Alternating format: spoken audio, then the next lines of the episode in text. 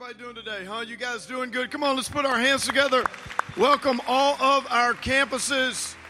We're so glad that you are with us today. And uh, ladies, I want to remind you one more time about Shine. It all kicks off this Wednesday night, man, and seats. I mean, the place is filling up. Registrations are filling up, filling up. So if you have not registered, make sure that you do that before you go today. There's information out in the lobby. How many of you are enjoying the cooler weather? A little bit cooler weather. You know, I enjoyed pulling out this sweater this morning until I put it on. Like, look how tight this. I was like, how did I wear this last year? That's the thing about those fall sweaters. It's kind of a measurement as to how much weight you've gained. But I'm just to go with I've been working out. How about that? I've been working out. That's why my sweater's so tight. But uh, we're continuing, continuing in our Rhythms of Grace series, and you are going to hear a great message uh, today from one of our senior staff. He's over all of our campuses as well as our students, and he and his wife Ashley planted Celebration Church with Kerri and I over 16 years ago. Now, how many of you know if so, uh, someone that has planted the church with me and has been working with me for 16 years, he knows a thing or two about grace, doesn't he? So this is like he has lived this message. But uh, Ashley, I want you to stand up too, real quick. I just want y'all to see Ashley and their kids. Come on, Siege and Mag, stand up. Give them a big, big hand. We love the Brooks. Come on, everybody, give it up for Pastor Chris Brooks. Thank you, Pastor Stovall. Man, it's great to be with you this morning. Uh, man, I'm just excited to speak to you. Uh, I want to greet all the campuses. OP, Pastor Brad, Pastor Josh out at St. John's campus. Come on, come on, let's put our hands together for our campuses. Those watching online, up in the loft. It's going to be a great day. I want to go ahead and get straight into the message this morning. I want to talk to you on the subject three phases of grace three phases of grace. We're going to kind of, we're going to do a part two of Pastor Kerri's message, and I want to encourage you if you if you haven't picked up her book yet, there in the bookstore, Rhythms of Grace, or at Amazon.com, make sure and do that today. And so, let's say a prayer and let's get into the Word this morning. Father, we thank you for such a great day, and we open our hearts to you, God. And our prayer this morning is that we would leave changed, God, and closer to you, Jesus. And everybody said, Amen three phases of grace. Three phases of grace, if you want to write that down. The first phase of grace is life before grace. Life before grace. In John chapter 1, if you want to turn in your Bibles to John chapter 1, the scripture says this it says, For the law was given through Moses, but grace and truth came through Jesus Christ. And so grace always is going to lead us to truth. Can I have a good amen? And so think of the world before Christ. Think what it must have been like before Jesus came. They were under the law. Think how cold and barren the world must have been. And so there was 600 laws, 600 something laws, 613 laws. The Pharisees came along and added 300 more. Now, there's a story in the Bible about a man who was picking up sticks on the Sabbath, and so the Lord goes to Moses goes to the Lord and says, "What should I do with them?" And the Lord, the Lord says, Stone him. So all the people stone him. I mean, here's someone just trying to keep warm, dead. Can you imagine what life must have been like under the law? I mean, that's pretty hardcore. I was just trying to keep warm. Nope, you're dead. I mean, it's pretty hardcore. And here comes Jesus on the scene. And the scripture says, grace and truth came through Jesus. Can you see a picture of grace through the Lord Jesus Christ? Coming on the scene. And so these laws that everyone lived under, they had several functions. They were to protect the Israelites, there were dietary laws to keep them healthy. There was uh, moral laws that they lived under, so it protected God's people, it kept them healthy. But the primary purpose of the law was to frustrate God's people and point them to a Savior. It was just a temporary covenant. In Hebrews, it talks about gonna, there's going to be a new and better covenant the new covenant. And so the law was just to show them no matter what you do, you're going to break God's standard. It's going to point them to a new covenant, to grace. And so, eh, you know, the, every year at the Day of Atonement, the priest went into the Holy of Holies and made sacrifice for the sins. He, he laid his hands on the scapegoat and sent it out into the wilderness. This was all just a temporary system. Galatians puts it like this Therefore, the law was our tutor. Schoolmaster is what the King James Version says. The law was our schoolmaster to bring us to Christ that we may be justified by faith. Whenever I read this scripture, I always think of this word tutor. I had, a, had to have a tutor when I was in high school for math. Advanced math I took, and I had this tutor that helped me to get through it. I had this teacher in math. Her name was Miss Drake. I wish I had a picture of what she looked like, but I was a senior in high school. I was trying, I was taking advanced math. I just, I couldn't get it. It was tough for me. I sat next to my, my wife, Ashley, and so I think I was more focused on her than I was math. And uh, I had this cologne that I used to wear called Drakkar. Any Drakkar wearers in the house? Come on, somebody. In fact, let me show you a picture of what I look like. Come on, y'all. Pastor Stove. Hey, look, I had the 5 I had Drakkar. I had, does anybody know anything about acid wash jeans? Come on, somebody. Come on, y'all. Y'all don't know anything about acid wash jeans. And so Ashley, you know, she sat next to me in advanced math. I, the Drakkar was just like drifting over to her. You, you, know, I couldn't focus on it. I couldn't focus on the math. In, in fact, when I went to college, I took algebra. I made it through that. But then I, Pastor Stovall talks about he took consumer math. Listen to what math I took after I got through algebra. The nature of math. We didn't even use numbers. math without numbers. I got an A in that. So I had this teacher, Miss Drake, and I remember on my report card to graduate, my, this is a true story, on my report card, there was an F that she made into a D, and I made it out. I got through there. And so here's what happens we were under the law. And here's when we come to Christ, we change teachers. The law is no longer our schoolmaster, it's no longer a hard taskmaster. Now, Jesus Christ, through the power of the Holy Spirit, becomes our teacher. And so, life before grace. How difficult it, it must have been before Jesus, how difficult it can be. Many people live without grace today. And so the Bible says there's pleasure in sin for a season, but it's short lived, isn't it? It's short lived, it's, it's all a counterfeit. And so um, I felt like before my life before grace, I felt like God uh, graded on a curve. I felt like as long as I'm not, not as bad as Pastor Stovall, then I'm going to be okay. I mean, I was like an angel compared to him. I mean, everything's going to be fine. You know, I go to church a, a couple times a year. You, you know, I, I, mean, I went to Sunday uh, vacation Bible school one time when I was a kid. I'm, I'm good. Yeah, you know, I believe in Jesus. I'm good. I kind of felt like God graded on the curve. I think there's a lot of people that kind of feel like that. And, uh, you know, I just, but I knew I had this emptiness inside of, of my heart. I knew that there had to be a greater purpose than just, you know, partying, making money. In fact, the scripture says in Ephesians that we are spiritually dead in our trespasses and sins. And so just know I was spiritually barren. In fact, I know when I f- reflect back on this time, I know that there were wounds in my heart and in my soul that I was trying to compensate for. And I needed, I needed to be made whole. Jesus Christ makes us whole. He makes us spiritually whole, emotionally whole. And so, you know, I had fun at times, but I knew in my heart there was something more. So the first phase of grace is life before grace. Some of you are there this morning. Life before grace. You're experiencing life without the grace of the Lord Jesus.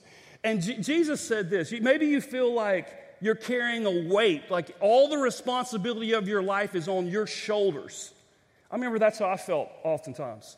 Just, it's just, I felt like this pressure that I was weighted down.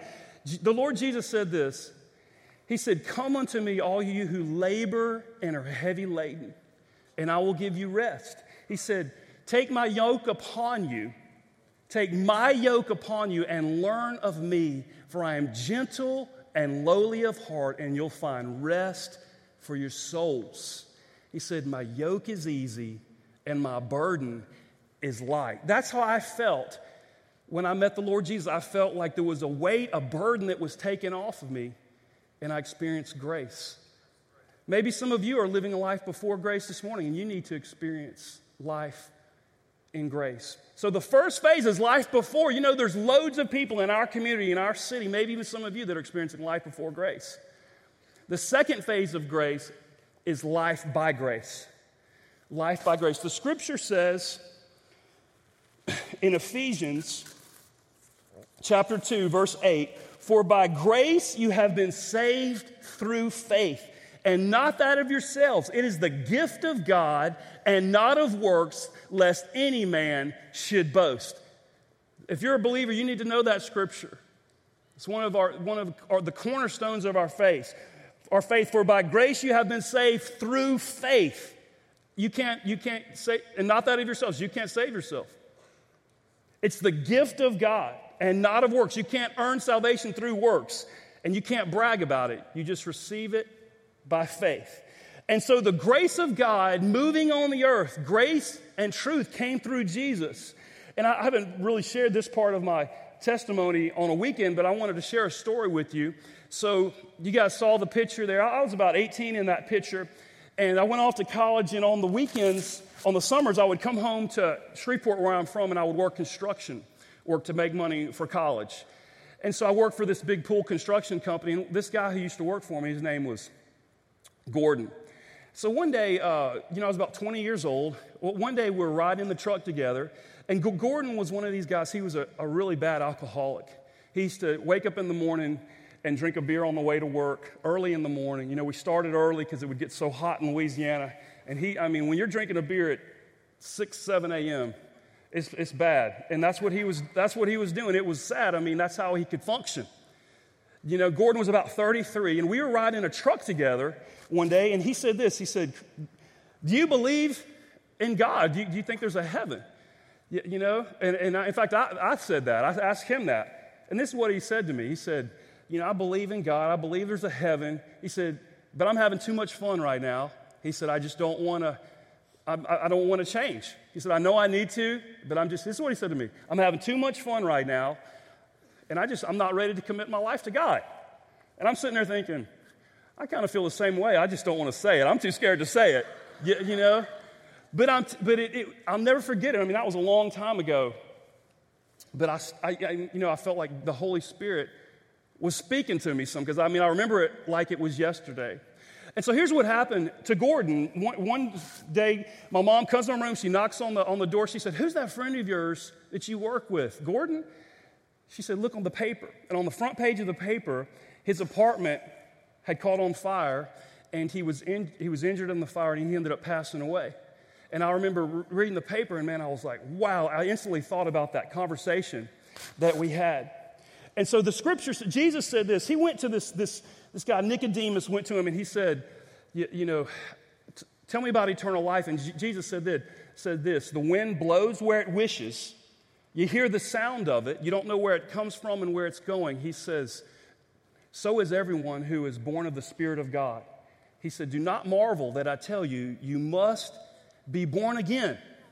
And I know during this time, the Holy Spirit was just moving in my life. He's moving in many of your lives this morning. And, and, and God used that terrible circumstance. It, I, I didn't make a decision that day, but I'm telling you, I started thinking about eternal life. And here's what I wanted to tell you this story about. That, that was a moment in my life that, that I think about often. Gordon was an addict, and here's what I, I know about addictions. Jesus quoted Isaiah 61, and he said, The Spirit of the Lord is upon me because he has anointed me to preach good tidings to the poor. He has sent me to heal the brokenhearted, to proclaim liberty to the captives, and the opening of the prison to those who are bound. And here's what I know there's an anointing of God that can break an addiction, a prison of addiction. Whatever that addiction is in your life, I know that the Spirit of God can break that yoke, open those prison doors, and bring freedom into your life. Come on, let's put our hands together for the power of God. Another reason I want to share that story is because the scripture says in James that life is but a vapor that appears for a little while and then vanishes away. We don't know what our life, and the scripture says this today is the day of salvation. We are saved by grace through faith and not that of ourselves. It is the gift of God and not of works, lest anyone should boast. We have to receive the gift of God, uh, the gift of salvation. And so, for so many people, it's just too simple. They would rather try to earn salvation, but the scripture says you can't earn it. There's no way. And, and so, I remember thinking, how did I not get this when I got saved? As a 21 year old kid, I've shared my testimony here before you know, I was in this apartment and I, I, met Jesus. I had this radical encounter with Jesus. And here's how I would describe my salvation experience God brought great freedom and love into my heart. My life was radically changed when I met Jesus. I remember thinking, why did I have such a powerful salvation experience? I mean, I, I honestly, when I met Jesus in Varton Villa apartment complex in Baton Rouge, Louisiana, that's why I'm standing here today. It was a radical transformation to me. My life totally changed courses. And, and I think, why did that? You know why I think? I had no light and truth in my life. There was no, I was in total darkness. There was no light, there was no truth. I was walking in darkness and bondage. And when his life and, and, and love and light flooded into my heart and life, it just brought radical change. Aren't you thankful for the power of the gospel of Christ? Amen. And so I think I have a picture here. I kind of wanted to show you a before and after picture. There's when I got baptized. I was a long time ago. I had lots of hair. Now I just, if I got baptized, I would just, it'd be easy. Back then I probably had gel in my hair, had Drakkar on. Come on, somebody. oh, man. So, so many people, you know, they, they grow up in church. And I have two kids, and they've been, they're like church mice. I mean, they have been in church their whole life. I mean, they have heard more scriptures and sermons and worship songs. I mean, they've heard more scriptures by at, at 13 and, and, and, 11 than I heard, you know, till I was 30. Uh, I mean, and, and so uh, some, some people, it's more like osmosis. The light and the love and the truth of God is just gradually going into their hearts, but it still produces a life, a changed life. And so uh, here's, you know, here's something else that I remember thinking, why did I not receive this earlier? I feel like I, I, I was 21. I said, I feel like I've wasted my whole life. and so, uh, you know, I had made um, uh, good friends with this guy in high school. His name was Chris, and we, we were best friends. And we was Chris and Chris. We did everything together. And we had made plans to live together in college at LSU. He went to college there in Lafayette for a couple years, and then he came and lived with me in Baton Rouge. The problem was I got saved in between these years. So he came and moved in with me. He's like, Man, you've changed. He said, I don't know what's happening. He said, You know, but, and, and I remember telling him this, uh, you know, I can't explain. He would ask me all these questions and try to explain evolution and, you know, t- with the dinosaurs. I didn't have any answers. But, but I tell you this, I didn't know a scripture, but I tell you this, I was changed, friend. And he, and he said, he goes, I don't know what it is with you, but you're changed and you believe it. I said, That's right, I do. I remember one day, you know, he was still partying, and one, one morning I woke up and he was passed out on the uh, floor there in our apartment. And I had, you know, I was, I got up early. I had like a, a white shirt and a towel and a big old giant Bible with like index things so I could know all the books. I didn't know where they were. I had to have like index things. So I'm carrying this giant, I miss those big Bibles. I was thinking about now we all have electronic Bibles. What, those big Bibles were like a weapon back in the day. You just kind of, you know, and I got up and I'm, I'm, walking out with this giant Bible. He's laying there and, and I stepped out of him. He's like, Where are you going? I said, I'm going to Sunday school, man. It's like 7.30 on a, on a Sunday. He's like, whatever, man, whatever, you know, and, just, and I just walked out. And so uh, here's what I want, I want to tell you about this. No one is too far from the grace of God. No one. I want you to think, think about what was happening in your life when Jesus came in your life and, and turned your life around. Think about how far away you were, what was happening in your life. It doesn't matter how old you are. And so we moved to Jacksonville with Pastor Stovall in 1998. The, the story I'm telling you about, that was, that was 1991, 1992. So 98, we moved to Jacksonville. In about 2001, I get a call. It's Chris. He calls me, says, I am moving. You guys, listen, you, you're not going to believe this. I'm moving to Orange Park. I was like, really? And so he, he moves to Orange Park. They end up visiting the church when we're down the street at UNF. He comes. Man, and he commits his life to Christ at UNF. Yeah. And I, I remember thinking, I remember at church they were trying to have children, so me and another pastor, we prayed for them to be pregnant. He has two beautiful girls, and he's a leader in his church in, in Louisiana now. No one is too far from the grace of God. No one. I, oh, I think that's a word for us today. There's friends in your life, family members. Maybe you have sons, daughters, family members that, that you feel are far from God. No one is too far from the grace of God. I want to encourage you don't give up on them. Don't quit. Keep praying. The, hey, that was a lot of years. That was 10 years that went by. But the wind is blowing in people's life. The grace of God is moving on the earth. And I know that there's thousands of people in Jacksonville that are simply waiting on an invitation. I'm telling you guys, if you will just open your eyes to the harvest, bring a friend, invite somebody. I remember when um, my girlfriend at the time, Ashley, got saved. At first, she wasn't interested in being saved. You know, I wore these t shirts. Every t shirt I had, had had like Jesus hanging on a cross with blood on it or fire. You know, so she thought I was crazy. Yeah, you know, and I was a little crazy. I'll admit that. But I'll never forget. I, I gave her this little book to read.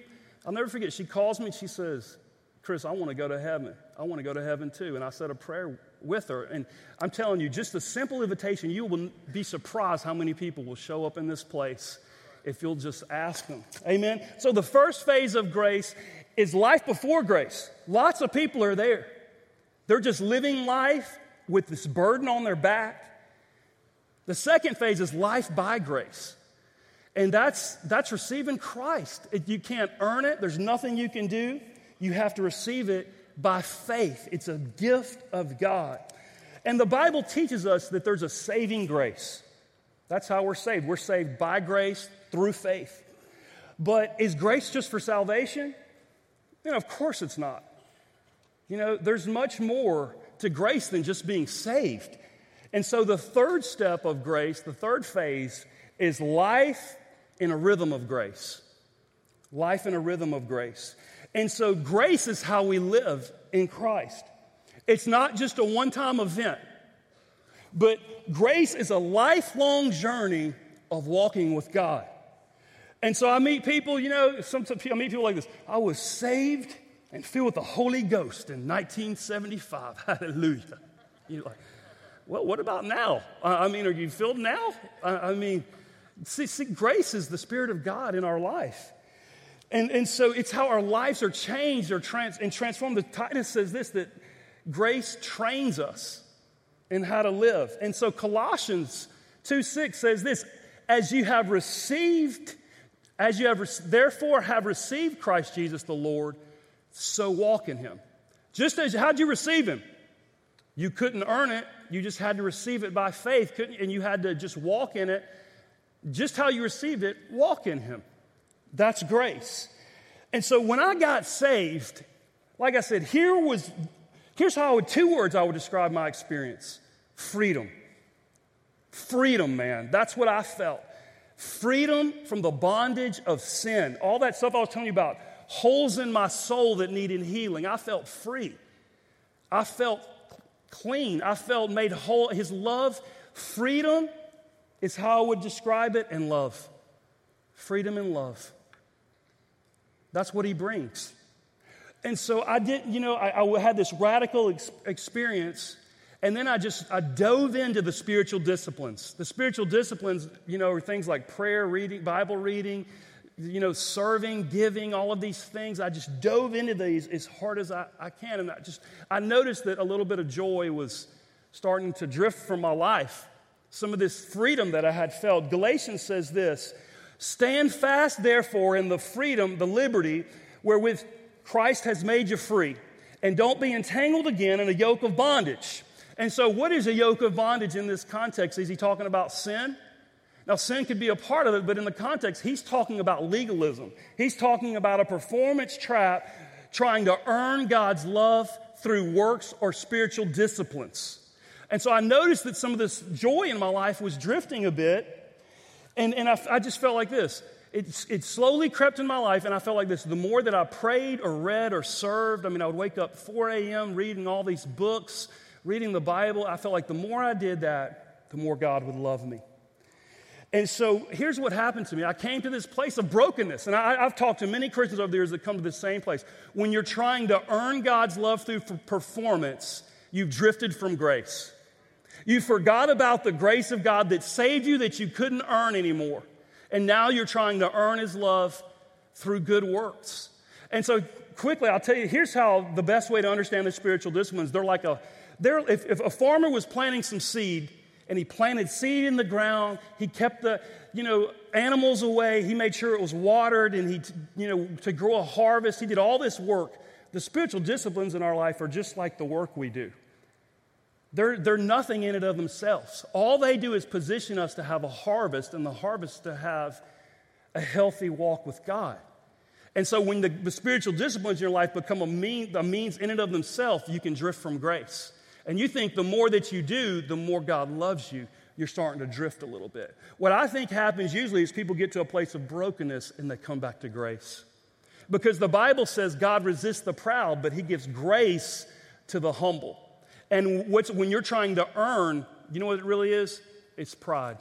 Because you're saying, I, I am saved by my works, I am in relationship through my works. So many Christians come to this place of brokenness again and they remember grace and they're refreshed again. I want to give you a, few, a couple of things of how I know I'm walking in a rhythm of grace. I wrote these down, a few things. Here's how I know when I'm walking in a rhythm of grace. When I know and I'm walking in this revelation or this truth that there's nothing I can do to make God love me anymore. And there's nothing that I've done that will make him love me any less. Do you know that's, that, that would be a good definition of the gospel right there? There's nothing I can do to make him love me anymore. And it, listen, when I say that, if that kind of hits you and you're like, I'm not sure if that's true, you need to remember grace. There's nothing you can do to make him love you anymore, and there's nothing you've done to make him love you any less. That's the gospel. That's grace. Another way I'm, i know that I'm walking in a rhythm of grace is when I want to freely share the love and the joy that Jesus has given me. When I know, when I freely want to do that, and I, I, it's contagious, and I say, man, I just, I know there's people that are living a life before grace, and I want to freely share that. I know that grace is flowing in my life. When you're in legalism or bonded, you don't want to share it. Another way, and this is an easy one, that I know I'm in a rhythm of grace is when I know that I'm genuinely connecting with God through worship and prayer. Because I know what it's like to go through the motions. You can come to church and your heart can be far from God and you can kind of half sing the words, or you can genuinely connect to the Lord in prayer and worship, and you can't fake God out. You can fake your wife out, you can fake your husband out, the pastor's out, friends out, but you can't fake God out. And the scripture says He's seeking those that worship Him. And you know when you're genuinely connecting, that's when you're in a rhythm of grace. Another way that I know that I'm in a rhythm of grace is when I just see the fruit of the Spirit flowing in my life. The fruit of the Spirit love, joy, peace, patience, kindness, goodness, gentleness, faithfulness, self control versus selfishness. When there's more patience than selfishness, the fruit of the Spirit, the, I'm in a rhythm.